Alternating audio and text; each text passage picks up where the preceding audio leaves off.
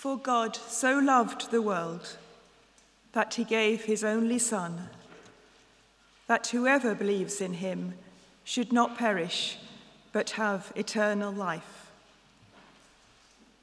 For God did not send his Son into the world to condemn the world, but in order that the world might be saved through him. Whoever believes in him is not condemned but whoever does not believe is condemned already, because he has not believed in the name of the only Son of God. And this is the judgment.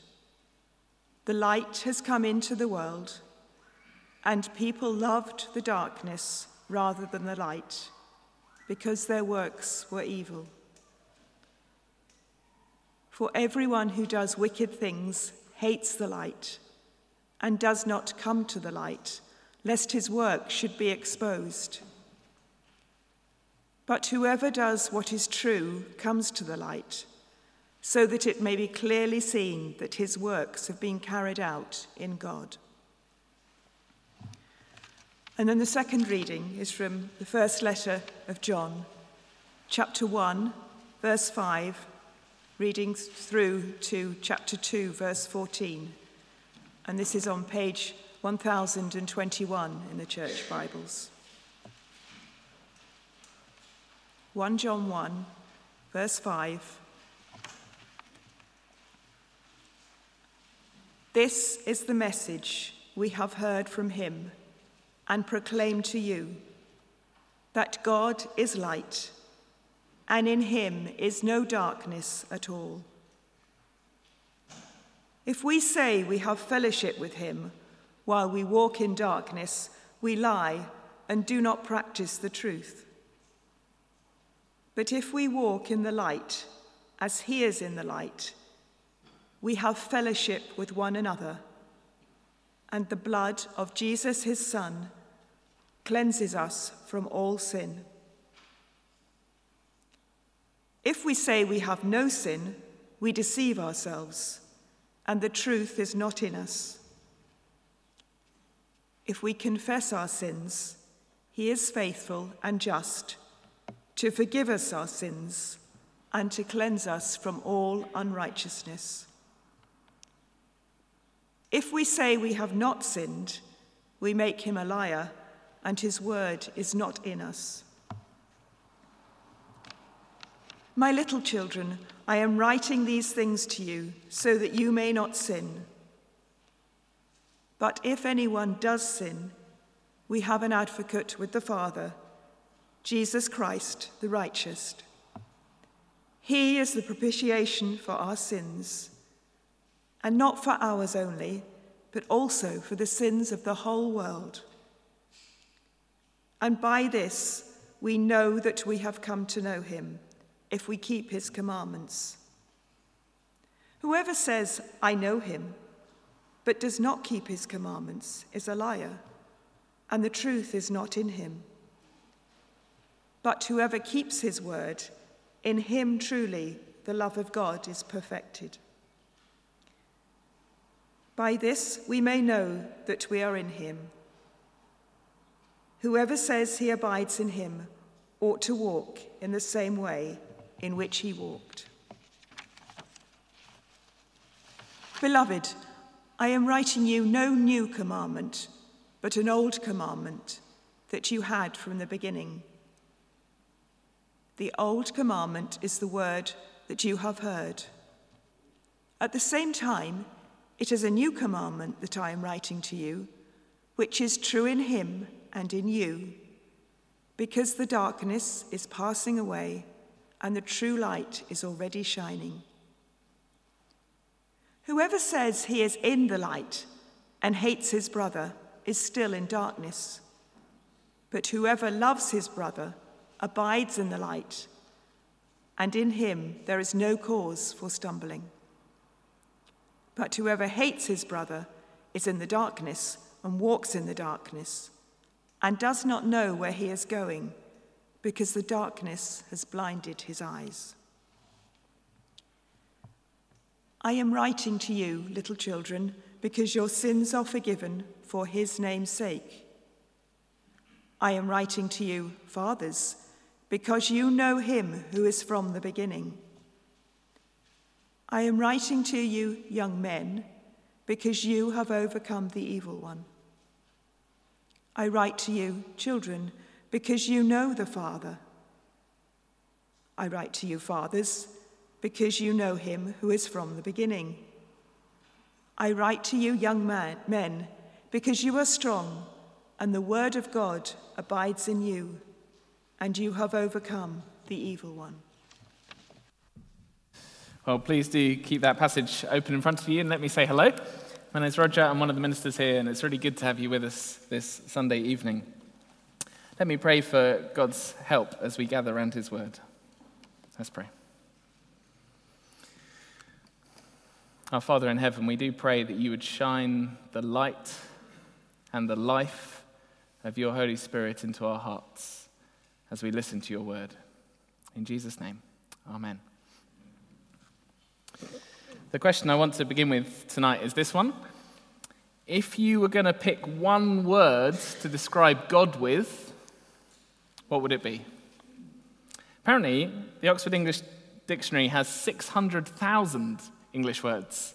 Um, only about a third of them are still in current use, so we can narrow that down a bit. But if you're going to pick one of those, 171,000 current words in use, what word would you choose for God? God is, I guess, love would be on lots of our minds, especially given what we heard earlier from 1 John. Uh, God is love. Isn't that right? I mean, doesn't it kind of all come down to that? Isn't it in the Bible somewhere? Yes, this letter, 1 John, chapter 4, the verse before the verse Jay read, says this Anyone who does not love does not know God, because God is love. It's a good summary of God's character. God is love. And we'll get to that one in a few weeks' time. It's true that in eternity past, God has always been love, perfect love, Father, Son, Holy Spirit, perfect other, other person centered love. God is love. Actually, strikingly, love is not the first word John wants us to have in our minds as he summarizes the Christian message. He actually thinks there's something more urgent to say than chapter 4's God is love. Something that's urgent for us whether we're Christians or uh, just looking in on what Christians believe tonight. It's there in the first sentence of our reading, so page 1021, if you've closed your Bibles, uh, verse 5. And here, the Apostle John, he's an eyewitness of Jesus Christ, one of his closest followers. He sums up the Christian message in 11 words. I wonder if it's the 11 words we would have picked. This is the message we've heard from him, that's Jesus, and proclaim to you that God is light, and in him is no darkness at all. That's the big word for today light. Last week, we, our big word was life. We saw that last week, that the creator of all life, eternal life himself, came to earth in the person of Jesus Christ, became knowable, watchable, touchable. Life was what we thought about last week. Tonight, it's light. If you want to know the real God of the universe, the actual creator of life that we see around us, you need to realize he is light. What does John mean by light? Well, from how he carries on in this passage, it's very clear that John is using light here in the sense of moral purity, blazing perfection, utterly bright moral purity. That's what God's like. There's no darkness in him whatsoever. It's not a, even a hint, a speck of untruth, no lies, no injustice, no unrighteous thought, desire, deed. He's got no good side, no bad side. He, he's got no mood swings. There's no kind of yin and yang to him, no off days, no compromise, just utter, blazing, white hot, pin sharp perfection of light ultra high definition purity. That's actually a wonderful thing. It's wonderful that the most powerful being is also the, uh, the most good being, an unchanging God we can trust. It's a wonderful thing, but it's also a challenging thing. Because the nature of light is to illuminate what is dark, it shows it up. And God is light in that way as well. That's why we read that first passage from John, John's Gospel, John chapter 3. You see, when Jesus the Son broke into our moral darkness, our, our confusion, our supposed grey areas, as he broke in, he brought piercing light of absolute purity. Let me read some verses again from that John chapter 3 reading. This is the judgment. You don't need to turn there. the light has come into the world, and people love the darkness rather than the light because their deeds were evil. For everyone who does wicked things hates the light and does not come to the light, lest his works should be exposed. John says, God is light. That's the message we heard in Jesus. Now, that does, of course, pop the bubble on one of the ways that the phrase God is love gets used.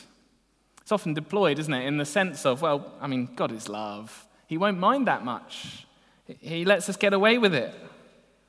No, John says, the author of the phrase God is love says, the God of love is the God of light in whom there's no darkness. I don't know if you've ever spent time with someone who, over time, you discover has more moral integrity or perhaps more moral courage than you do. You ever had that? Not in a fake, kind of holier than thou, judgmental, kind of self righteous religion kind of way, just someone who's genuinely really godly. Someone who's not prepared to lie, not even a light one. Someone who isn't prepared to moan and gossip about others, even when everyone else starts behind their back, who just won't break minor laws like others, even if no one's watching, who just pours themselves into serving people and praying, even when no one's watching. It's actually quite unnerving when you meet someone like that, because it shows us up. Well, it shows me up. Suddenly you realize, oh, I've got blind spots. There are, there are areas of moral compromise I have that I'd been happily hiding. Imagine meeting Jesus Christ in the flesh, someone with no speck of selfishness or pride or malice whatsoever, someone whose closest friends said they never heard deceit in his mouth.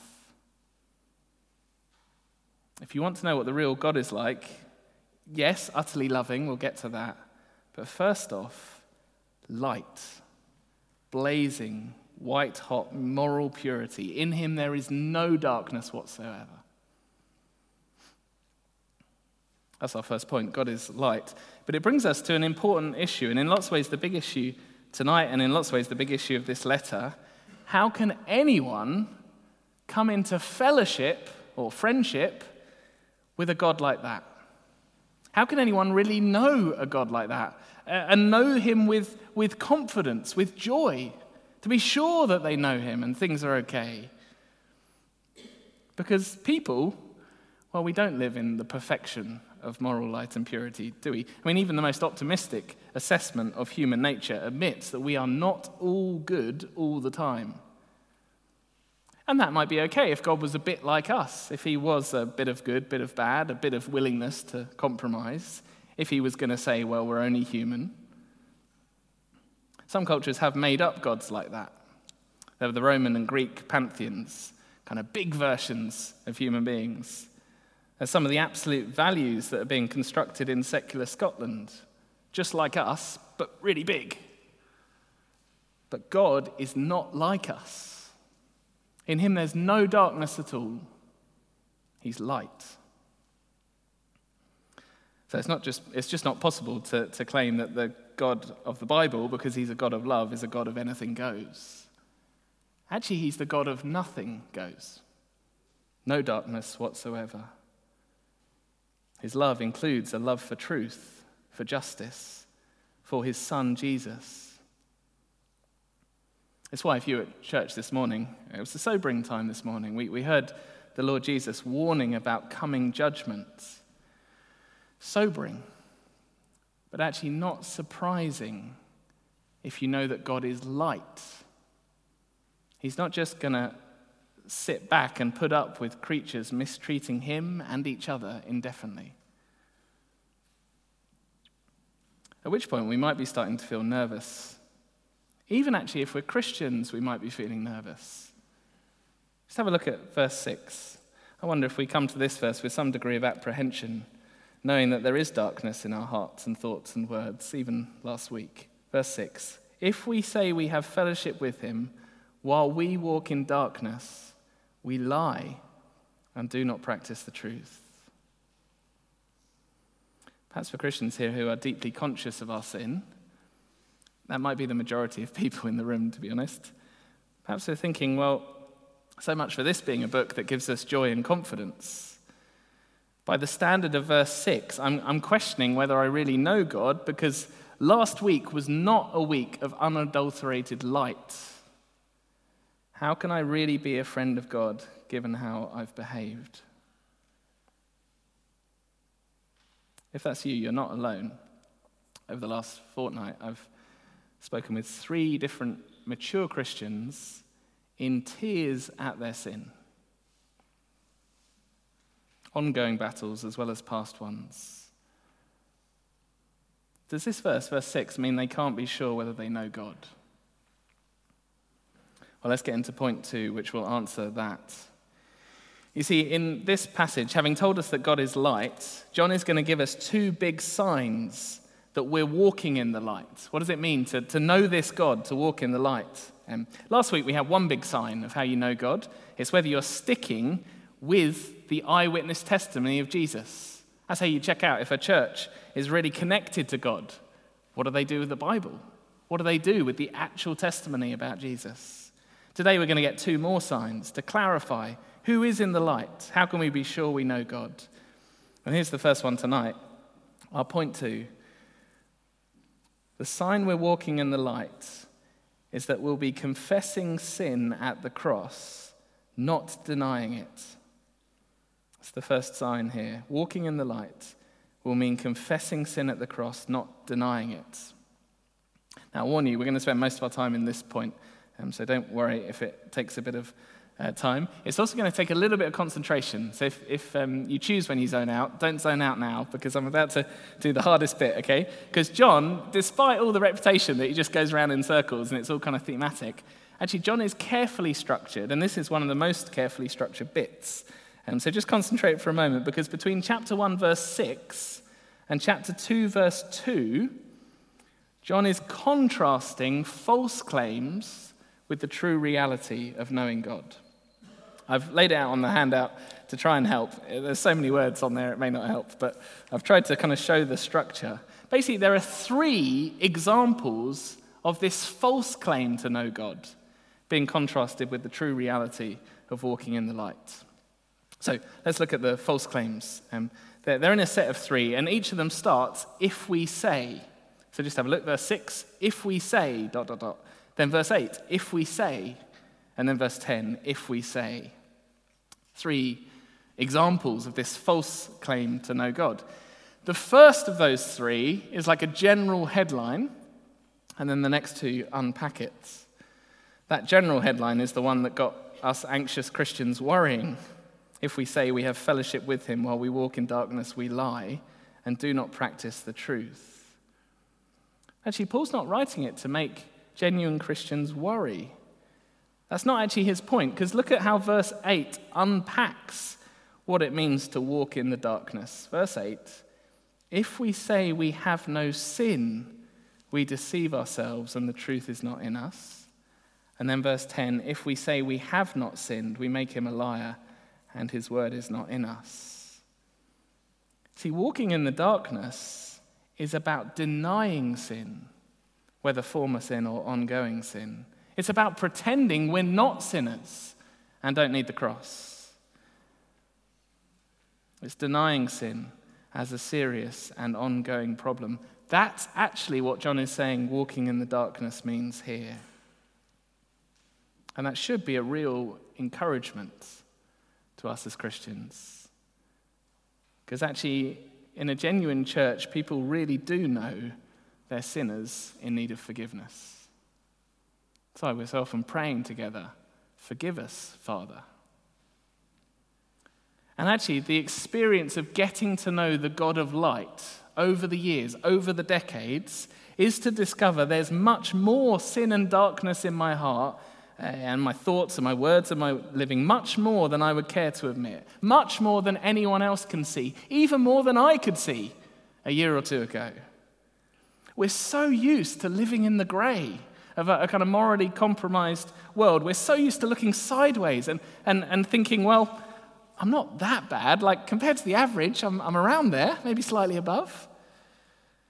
But if you get to know the blazing light of Jesus Christ, showing us what true humanity looks like, what divine light looks like, well, over the years, it becomes more and more clear about the remaining sin in our lives and how dark it actually is, how serious it is, how out of place it is in a relationship with the God of light.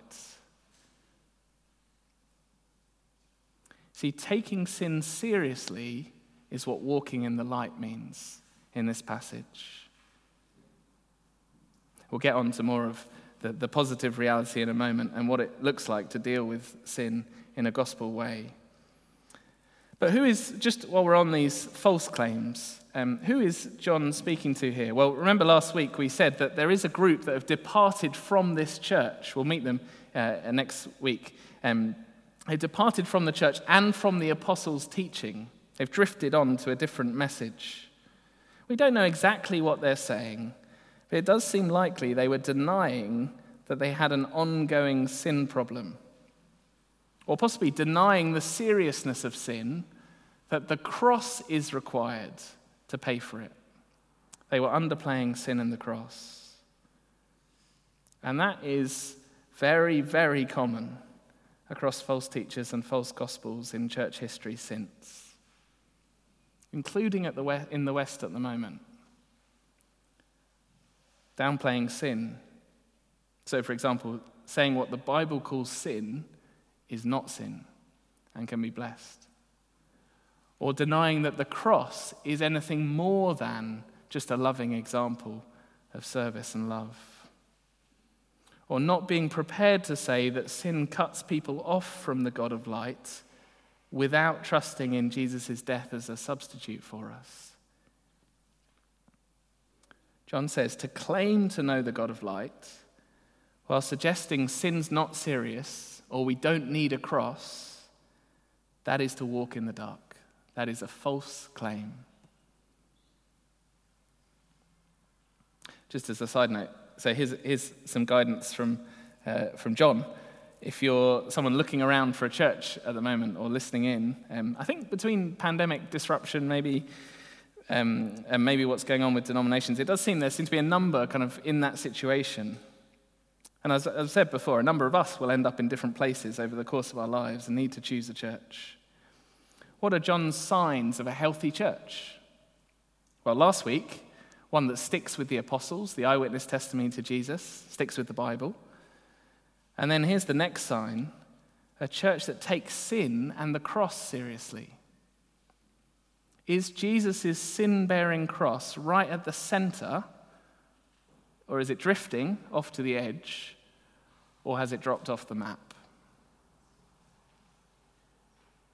John's descriptions of this approach to sin are actually pretty sobering. He says it's an act of deception. Uh, verse 6 If we say we have fellowship with him while we walk in darkness, we lie and do not practice the truth. Verse 8, if we say we have no sin, we deceive ourselves and the truth is not in us. Verse 10, if we say we've not sinned, we make him a liar and his word is not in us. Rather than being drawn into this fellowship and friendship with God, light, love, well, instead this leads to being trapped in a web of lies, deceiving ourselves. I'm not a sinner calling God a liar. It is to be in the dark. So that's walking in the darkness. What about the true reality? What, what does it mean to walk in the light in this passage? Well, wonderfully, it just means being honest. Honest about what a mess we are, even still as Christians. Just look at it, verse 7. If we walk in the light, as he is in the light, we have fellowship with one another, And the blood of Jesus, his son, cleanses us from all sin. There's the cross. Again, that's the general heading. We'll get into more specifics in a moment. Uh, it, it shows that the people in the light have sinned as well, but are cleansed people. The blood of Jesus, his son, cleanses us from all sin. The mark of whether you're in the light or in the dark is not how serious the sin is, but whether it is all cleansed at the cross. Of course, we would need a solution that cleanses all sin because God is light and in him there's no darkness whatsoever. It's one of the problems with, you know, that popular idea, um, both kind of inside and outside religious uh, groups, that popular idea that you can kind of balance things out with God, that good we- deeds can outweigh bad ones. In the end, God will weigh it up and hopefully we'll be okay. There's lots of problems with that, not least to get the scales to tip in our favor. You have to kind of massively uh, kind of overestimate how good our good deeds are and massively underestimate how, how bad our bad deeds are, and just not mention the emissions, which would be all over the scales. Actually, the biggest problem with the scales image is that God is light, and in him there's no darkness at all. Sin can have no place in his presence.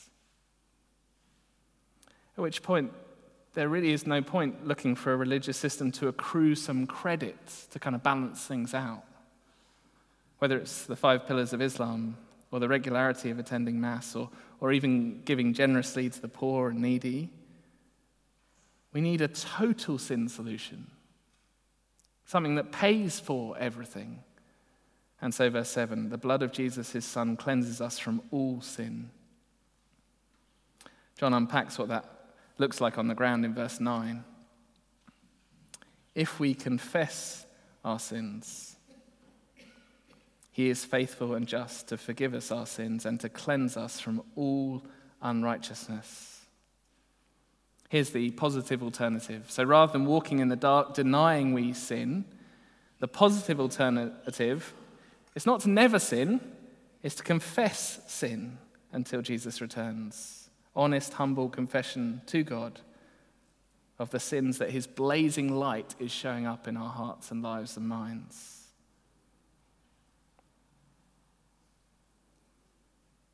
I hope you can hear the encouragement for those three tearful believers I mentioned, despairing at their own sinfulness, past and present. John says to live in the light of knowing God is not to pretend that we don't have sin, but to confess we do and to trust in the cross to pay for it. And there is just the most amazing promise, confidence that verse 9 gives us. Because just look in verse 9 at the aspects of God's character we appeal to when asking for forgiveness.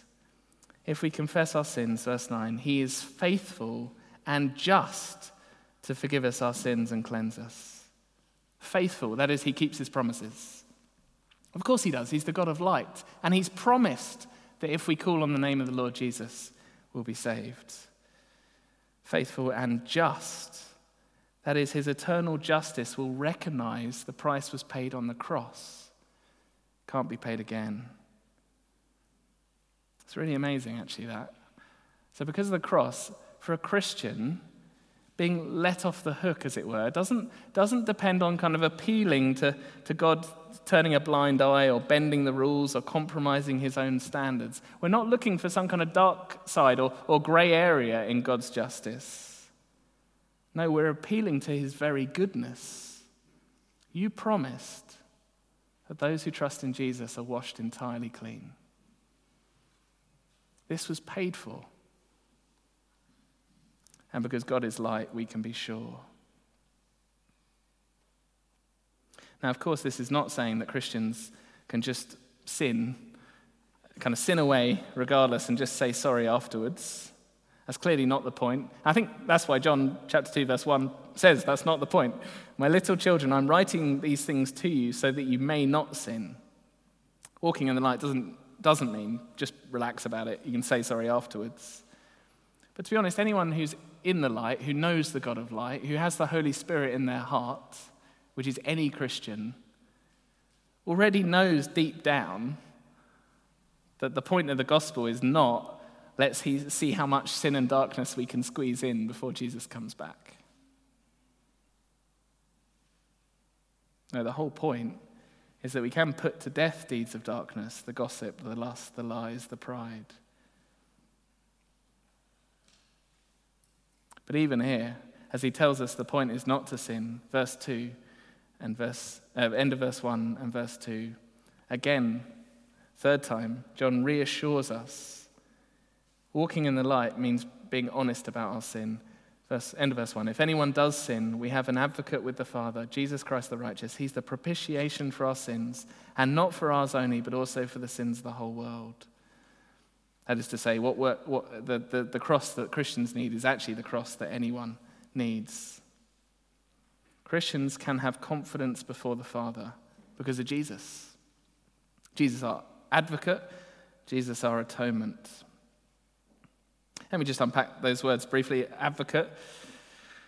It's a slightly strange verse, verse 1, the end of verse 1. Um, I don't know about you, when, when I go to see my dad, I don't normally have my lawyer present. Striking, isn't it? John says we can approach the Father with Christ as our advocate.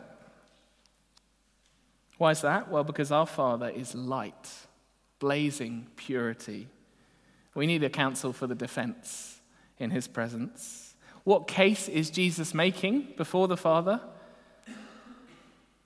Well, nothing about our goodness or our, we'll try harder next time or whatever. No, what Jesus is saying is, I paid for that. I paid for that. I paid for her. I paid for him.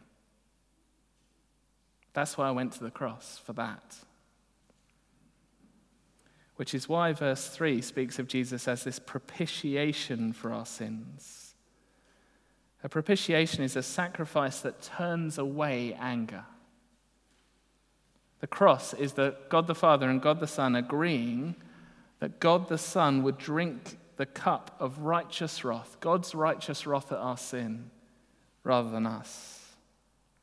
Turning aside the wrath of God on himself, not us. Absorbing the righteous indignation seeing that justice was done even as we are set free. It's absolutely extraordinary. It's the wonder at the heart of the gospel. Jesus didn't just take on flesh last week so that we could touch him and know he's real. He took on flesh so he could bleed, he could die on the cross for us. That's why he took on a human nature. That's our second point. And the, the big kind of first sign in this passage of what it looks like to walk in the light, it looks like confessing sin and depending on the cross rather than denying sin and denying the need for the cross. Or to put it another way, the mark of a real Christian, if you meet one, or a real church, if you visit one, a group that is connected to the living God, will admit their sin is serious and only the cross can solve it.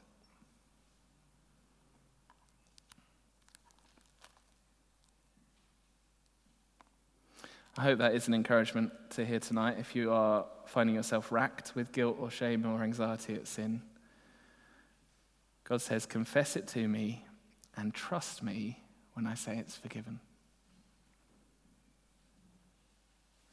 Sometimes we need others to encourage us of that and pray with us. So please take that opportunity tonight afterwards if you want to.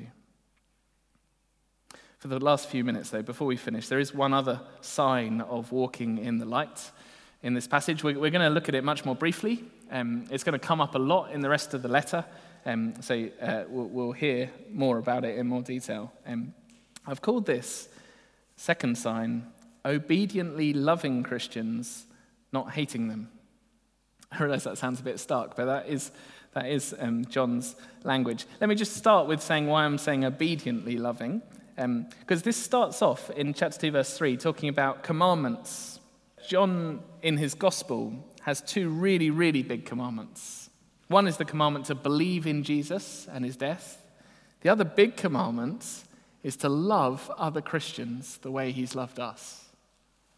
And it's that second commandment, I think, that John has in view here Let me just read through from verse 3 and, and listen to how he kind of zooms in from the general to this very specific example. So, verse 3 By this we know that we've come to know him if we keep his commandments. Whoever says, I know him, but does not keep his commandments is a liar, and the truth is not in him. There's a false claim again. But verse 5 Whoever keeps his word, in him truly the love of God is perfected. By this we may know that we're in him. So far, so clear, hopefully. Obedience to God's commandments is another sign that we truly know him. That's also a bit confusing because we've just heard that we don't always keep God's commandments, that we are sinners needing to trust in the cross, even now needing to trust in Christ's ongoing advocacy for us. So, what commandments is John speaking about here? Well, let's keep reading on. Verse 6 Whoever says he abides in him ought to walk in the same way in which he walked. Okay, so this keeping commandments involves walking like Jesus, following his example. In what area? Well, verse 7. The old slash new slash old commandment to love Christian brothers and sisters the way that Jesus loved us. This is John 13 in John's Gospel. He's, he's just reminding us of it. In John 13, Jesus washed his disciples' feet and said this A new commandment I give to you, that you love one another, just as I have loved you, you also are to love one another. By this, all people will know that you're my disciples if you have love for one another. In one sense, that was an old commandment. God's people have always been people of love. But it was a new commandment with Jesus because it was a new standard of love. Love each other the way I have. Foot washing love. Lay down your life kind of love. That's God's commandments. And John is saying when you're doing that, it's not just that other people might notice that you follow Jesus, actually, we will know as well. It is a sign to us. At which point, the nervous amongst us may be shifting in our seats again, thinking, oh, well, who can honestly say, I love other people at church the way that Jesus does, in that kind of selfless, generous, humble, sacrificial kind of way? But again, the point of this sign is not to say if you, like if you manage, say, above 98% on the perfect love scale, then you can be sure you really know God. No, John's putting before us a straight either or. When it comes to Christians, God's people, God's family, do you love them or do you hate them? That's the choice. Verse 9 Whoever says he's in the light and hates his brother is still in darkness. Whoever loves his brother abides in the light, and in him there's no cause for stumbling. But whoever hates his brother is in the darkness and walks in the darkness and does not know where he's going because the darkness has blinded his eyes is neither or. Which is it? Is it love or hate? Hate might sound a bit strong. Actually, people who wander from the real gospel, from the testimony of the apostles, the message of sin and the cross, sometimes really do rage at believers who still believe that. Ridicule them, seek to silence them, badmouth them, sue them. Remember, in this church, a group has actually left. They couldn't stand to be around that church family that stuck with the apostles' teaching. And on the positive side, it is a sign of real Christians, a real church where there's genuine love across different backgrounds. Of course, we don't find that easy. Much of the time, the New Testament is reminding us we're supposed to love each other, motivating us, helping us to bear with each other, to forgive one another, to maintain unity. Uh, because we're all sinners still in progress, it's not always easy to love each other. But though it takes work and it's not perfect, nevertheless, a church that genuinely knows God will show genuine love to one another. And actually, when you think what we've just seen in, in the second point, I mean, how could we not, really? So much human conflict comes from a sense of pride and superiority on the one hand, or envy and insecurity on the other. But coming to the light should bring us all to our knees in humility as we all admit we've got the same problem sin before a holy God of light. And we've all got one hope to cling to, which is the gracious cross of Christ as he laid down his life for his enemies. And having seen that, how could we not love each other? And by the power of God's Spirit, this actually does happen in a, in a Christian church. It's amazing. People from a variety of backgrounds, ages, stages, tastes, cultures are brought together, humbled at the cross, loving each other as sisters and brothers. Not always perfectly. There are bumps along the way. We have to say sorry to each other, put things right. But whoever loves his brother abides in the light. We'll see much more of that as we go through 1 John. So if that feels like just a taster on love for one another, we will, we will see more. Our time is gone. Let me sum up. Last week, John told us that God is life, and that life is knowable in Jesus Christ. So stick to the words of the eyewitnesses who saw him. This week, God has told us, sorry, John has told us, and God, through John, has told us God is light. And so, if you want to know uh, which group claiming to know God really does, well, do they admit they're sinners compared to God's light? And so, in need of the cross to pay for everything? And does that humbling at the cross lead to a life of love in the church family? And just in case his readers were wobbling at that point, he ends the passage, verse 12, with a real encouragement. Let me close with those words I'm writing to you, little children, because your sins are forgiven for his name's sake. I'm writing to you, fathers, because you know him who is from the beginning. I'm writing to you, young men, because you have overcome the evil one. Let's pray.